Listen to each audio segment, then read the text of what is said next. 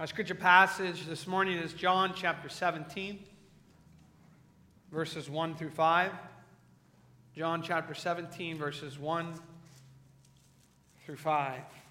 can be found in your Pew Bible on page 1679.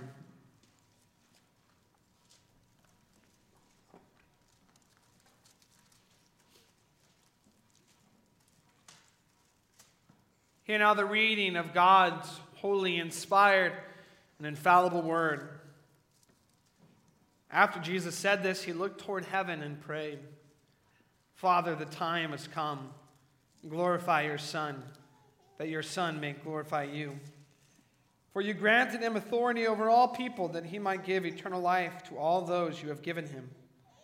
Now, this is eternal life, that they may know you, the only true God, and Jesus Christ, whom you have sent. I have brought you glory on earth by completing the work you gave me to do.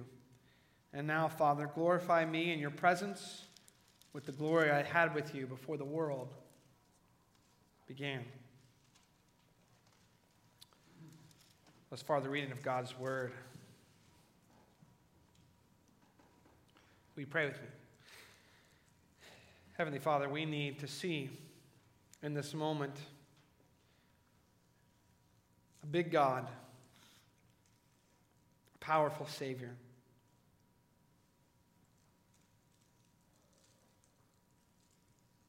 Help us by the Holy Spirit to see whom it is that we trust Him and why it is that we trust in Him. It's in Christ's name we pray. Amen. Have you all ever heard uh, a prayer that is meant to be overheard. You know what I'm saying? Have you ever been in a restaurant and uh, you hear, Dear Lord? And uh, you kind of think to yourself, that's one kind of prayer that's meant to be overheard, right? It's sort of this self righteousness, a prayer that is meant to be overheard so that everyone knows how godly you are. And if you want a comparison, maybe you know you think to the parable, right, of Jesus who said, uh, the preacher man who went up to the temple and and he looked up to heaven. He said, Lord, thank you that I am not like other people. And the publican, right? He was quiet, beating on his chest. Lord, forgive me. I'm a sinner. So the prayer that's meant to be overheard can be of two types, right? One is, Lord, I want everyone to see and hear how godly I am. Or prayer that's meant to be overheard, it can be sincere as well, directed toward God, but intended to, to teach. Intended to teach. I want you to think of maybe the prayers of your grandparents growing up that you would hear, or the prayers of your parents over dinner. It's prayers that you remember because you listened to them. You listened to the way that they prayed, the manner in which they prayed, and, and the, the kind of reverence that they brought to prayer, or, or the, the, the special, unique words that they would say in prayer. And that taught you something about prayer. Well, that's what Christ's high priestly prayer is. This is the beginning of Christ's high priestly prayer, John 17. All the way up to this point, we've been hearing the farewell discourse. He's been speaking to his disciples, right? And here in John 17, Christ enters into a series of prayers prayers for himself, prayers for his disciples, and prayers for all future believers, right? And the high priestly prayer is like the prayers of a grandparent that you overheard growing up, or the prayers of your parents over dinner that taught you something.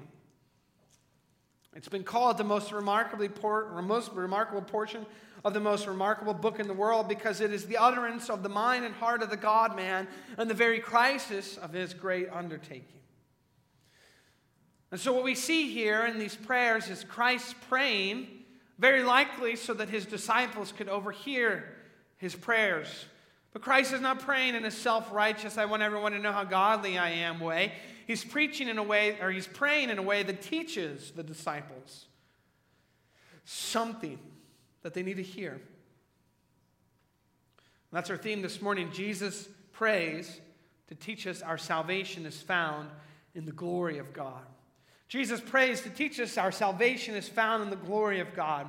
We're going to look at this first prayer, Jesus' prayer for himself, the first five, five verses of the high priestly prayer in three parts. So the goal of the prayer in verse 1, the reasons for the prayer in verse 2, and the requests of the prayer in verses 3 and 4 and 5. So let's look at that first point, the goal of the prayer, verse 1. Verse 1 says, After Jesus said this, he looked toward heaven and prayed, Father, the time has come. Glorify your Son, that your Son may glorify you. So, the goal of the prayer is in two parts it's about the present and future glory of the Son, and it's about the ultimate glory of the Father. The present and future glory of the Son is three is seen in three parts.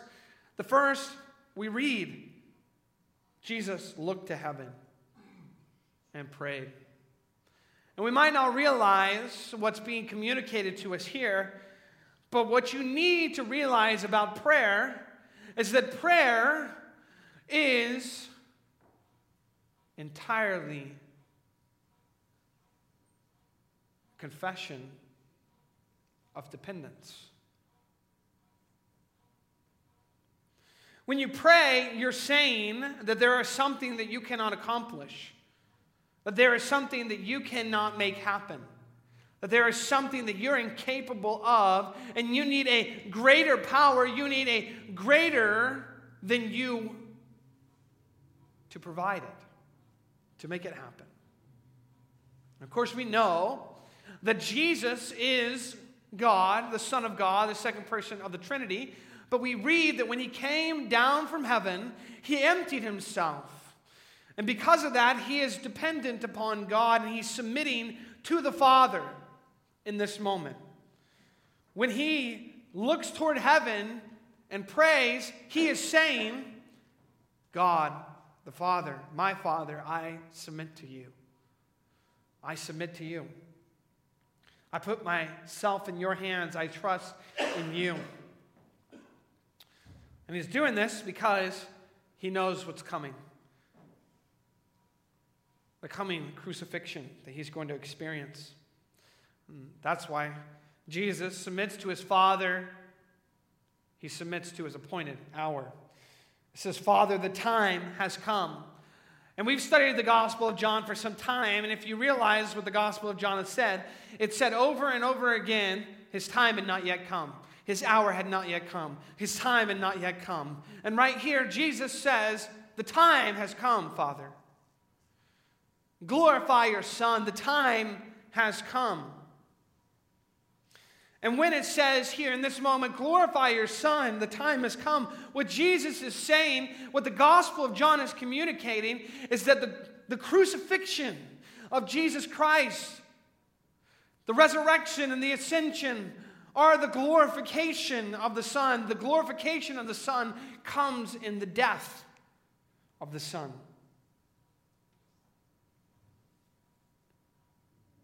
He submits to his Father, he submits to his appointed hour, and he submits to his personal destiny.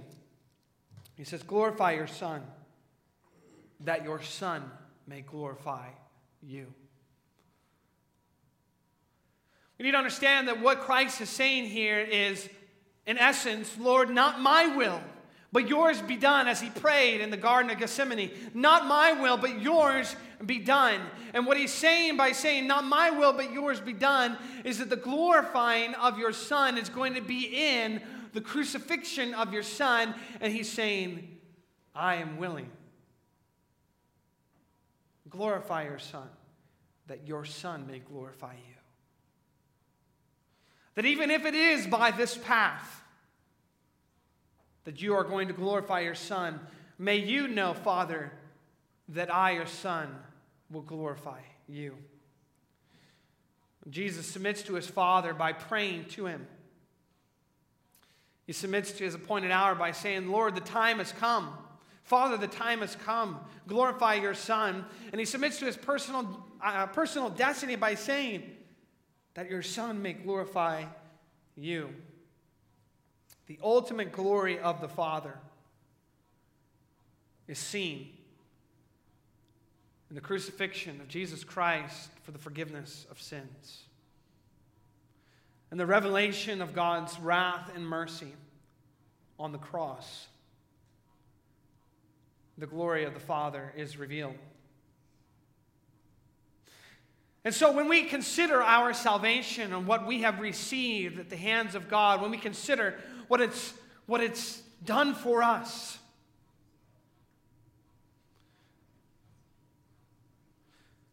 this is important to realize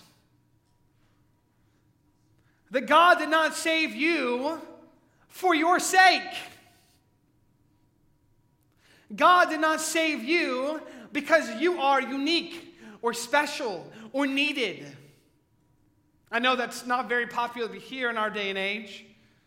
We hear of songs like uh, TobyMac, who says that Christ couldn't have heaven without you, so he brought heaven to you. What you need to understand is that God saved you for his own glory. And that's important for us to know because his glory is the most important thing to him. His name, for his name's sake.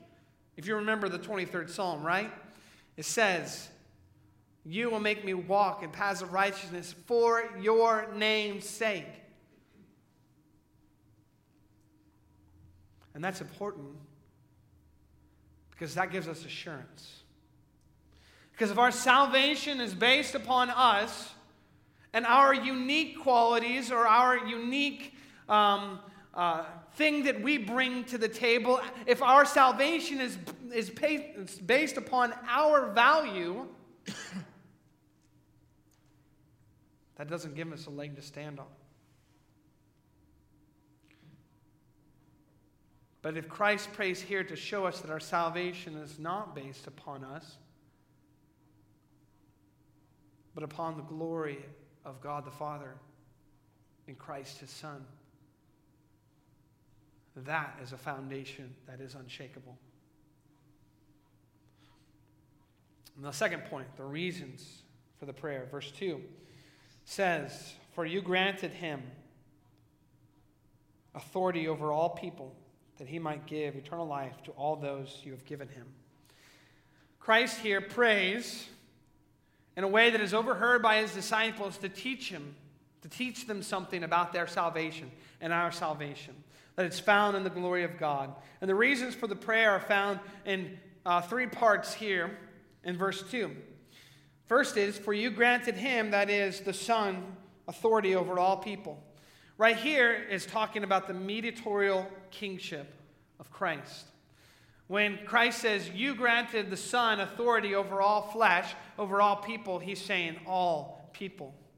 Remember the words that Christ said to his disciples when he met them on the Mount of Galilee, or outside of Galilee, in Matthew 28, the Great Commission. He says, All authority in heaven and on earth has been given to me.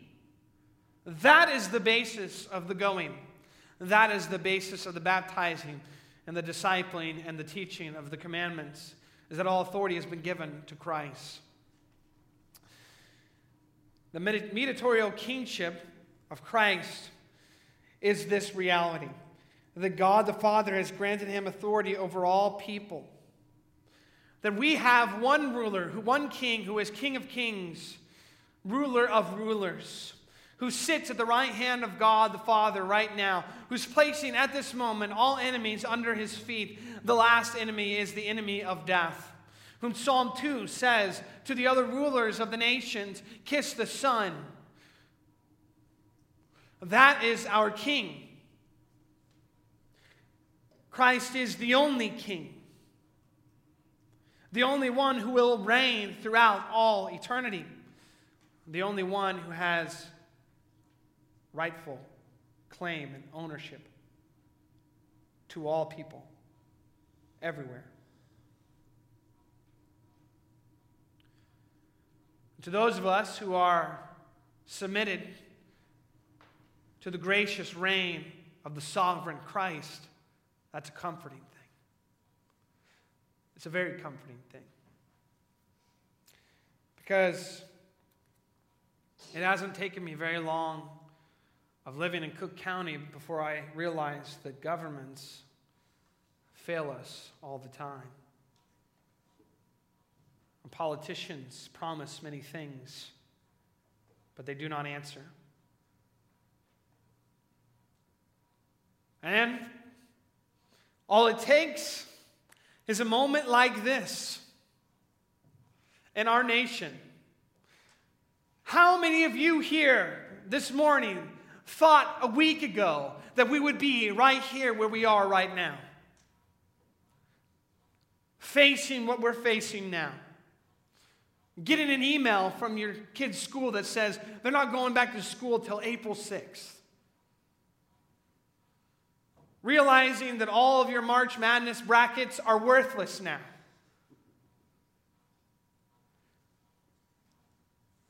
You, you see, we take for granted the things the, the way they are. Day in and day out, nothing changes. And then something like this sweeps across our nation, and we're wondering what's going to go on, what's going to happen. We can have mob mentality and panic.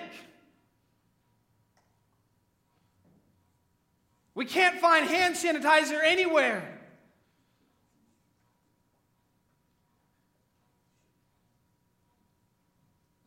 I'm willing to sell each and every one of you one roll of toilet paper for $10. I'm kidding. The point is, there's unrest. And all of us realize the fragility of society.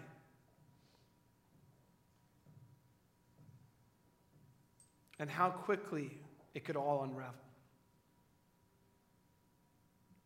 And what we need in moments like that is to realize that there is a king above all this who is seated on the throne, who's accomplished all his works, who keeps all his promises, and who can be trusted and depended upon in such times as these.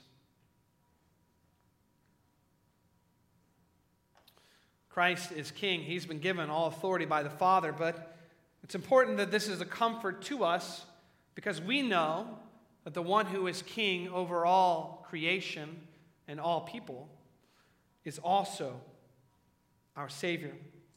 Second part of verse 2 You granted him authority over all people that he might give eternal life.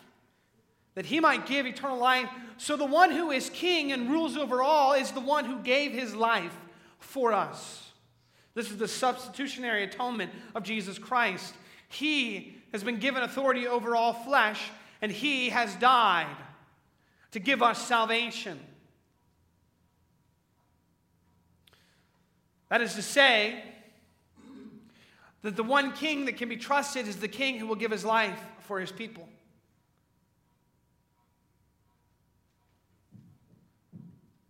That we may have eternal life. But we also trust in this King who has given his life for us because we are recipients of a grace of election. The last part of verse 2 says, For you granted him authority over all people that he might give eternal life to all those you have given him. The reasons for this prayer, the reasons why Christ is saying this prayer in such a way that his disciples can be overheard, is that Christ knows that they are about to experience trial, unrest. That right here in this moment, they're where the disciples, they're where we were last week. Not being able to see into the future and realize all that was going to happen, all that was going to change, all that was going to come. They have no idea that the officials are coming to arrest their rabbi. They have no idea that they're going to carry him away for a mock trial in the middle of the night and give him false accusations, false crimes. They have no idea that he's about to be brought before Pontius Pilate, where all the Jews are going to cry out, Crucify him, crucify him. They have no idea that they're all going to scatter and run and hide because they don't want to die like he's died. They have no idea that all this is going to happen, and Christ wants them to know that the glory of the Son and the glory of the Father is the reason all this is happening. Christ wants them to know that even in the midst of this darkest moment, when it seems like all is lost, when he is being beaten to a pulp by wits, when he has to carry his death instrument up the street, up the hill to Golgotha, when he is hanging on that cross, gasping his last breath, that that's actually him as king. Him as giving life to us. Him as capturing the salvation of those who are his own, who have been given to him by the Father. See, that's the kind of vision that we need right now, that we need to have as the people of God. Everyone else is looking with a horizontal view. And all they can see is all that is going wrong right here and right now. And they have no ability to see beyond it. And they have no idea what the future is going to bring. Just like the disciples could have been as they saw their Savior killed. We have to be, as the people of God, those with vertical, a vertical view. We look to the scriptures and say, at the worst moment of the story of Christ, the greatest glory was being revealed. So, here in this moment, when we are experiencing troublesome times and uncertain times, we as the people of God can look up and say in our prayers, Lord, we trust in you. Help us to be used by you as your people in this time to bring the hope of the gospel. So we've looked at the goal of the prayer, we've looked at the reasons for the prayer. Finally, let's look at the requests of the prayer, verses 3, 4, and 5. Jesus says, Now this is eternal life, that they may know you, the only true God, and Jesus Christ, whom you have sent. I have brought you glory on earth by completing the work you gave me to do, and now, Father, glorify me in your presence with the glory I had with you before the world began. Christ is making this request that there be believers who know the Father and the Son. And of this, he's saying that we must know the only true God. Yahweh is his name. The God of the Old Testament is the only true God. There are no other gods. And we must know him. We must know Jesus Christ, his Son. His name tells us who he is. Jesus is Yahweh saves, Yahshua, Joshua, the Old, name, the Old Testament name. Jesus is Yahweh saves, Christ is anointed one. So the anointed one who saves is Jesus Christ. He is the Messiah. And we must know Jesus as the one sent by God to purchase the church with his blood. This is eternal life, that they know you, the only true God, and Jesus Christ, whom you have sent. May we know the only true God. May we know Jesus Christ. And may we know him as the one sent by God to purchase the church with his blood. He also makes a request for the completion of the work of redemption. Verse 4, Christ says, I brought you glory on earth by completing the work you gave me to do. Anticipating the completion of this work, Christ is saying, All that I have done, all that I have done according to your will, that I have accomplished according to your will, that you have set out for me to do, I have completed. And this prayer is a prayer that I pray all of us can pray at the end of our lives. That we may be able to say, Father, into your hands I commend my spirit that we may be able to say, whatever that you have called me to do, I have accomplished, and trust and know that the day that the Lord brings us home is the day that He has sovereignly planned and orchestrated. We do not leave any earlier or any later than we're called to. And when we leave, it is when we are called to leave. And when we leave, it means all our work has been accomplished. Not one thing left undone. Christ said to his Father, I've brought you glory on earth by completing the work you gave me to do. Christ has completed the work of redemption. He's anticipating the cross, he's anticipating the resurrection. And he's saying, Father, all this I have done for you to bring you glory. And finally, glorification of the exalted Savior. And anticipating, he says, Now, Father, glorify me in your presence with the glory I had with you before the world began. Of course, this is a great uh, proof text for the eternality of the Son. And Christ says, I had glory with you before the world began, Father. But here he's saying, as I approach the darkest moment, the darkest moment of history, when the sun is darkened, the storms happen, the temple curtain to the Holy of Holies is ripped. As I approach that moment, glorify me in your presence with the glory I had with you before the world began. Because it is through the cross that Christ enters into his glorification, his resurrection, and his ascension to the sit at the right hand of the Heavenly Father, where he there presents himself in his resurrected body as a picture of the perfect and completed work of redemption, as the glorification of the exalted Savior. I mentioned at the beginning of the sermon that there's two kinds of prayers that are meant to be heard. One is a prayer that seeks to show everyone how godly you are and draw attention to yourself. But there are also the prayers that are directed towards God in humility but they're overheard to teach us something that we need to learn. Like the prayers of our grandparents or our parents at the dinner table, prayers of pastors in the past that we remember. This prayer, this high priestly prayer, is like that for Christ. He's praying in such a way that his disciples can overhear what they need to hear. And in this moment, Jesus is praying to teach them and to teach us that our salvation is not found in ourself and our own worth. It's not found in what we bring to the table or how special we are. But ultimately, it's found in the glory of God.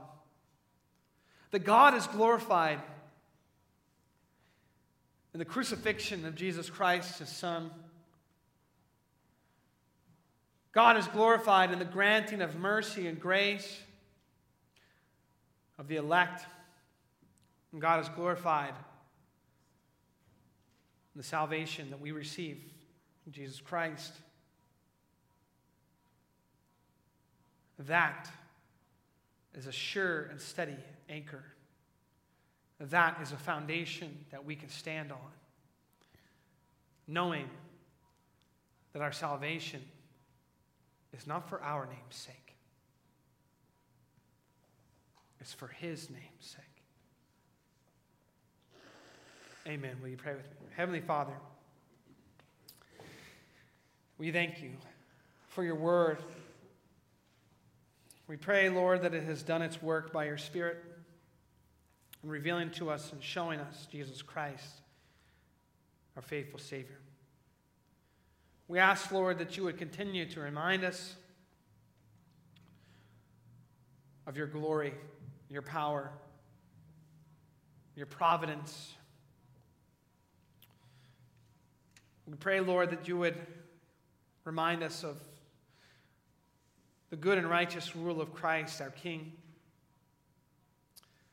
the wonderful gift of eternal life through his atoning work on the cross. And the beautiful grace of election and knowing that we have not been saved for our sake, but for yours, to reveal the fullness of your glory, both in your justice and in your mercy.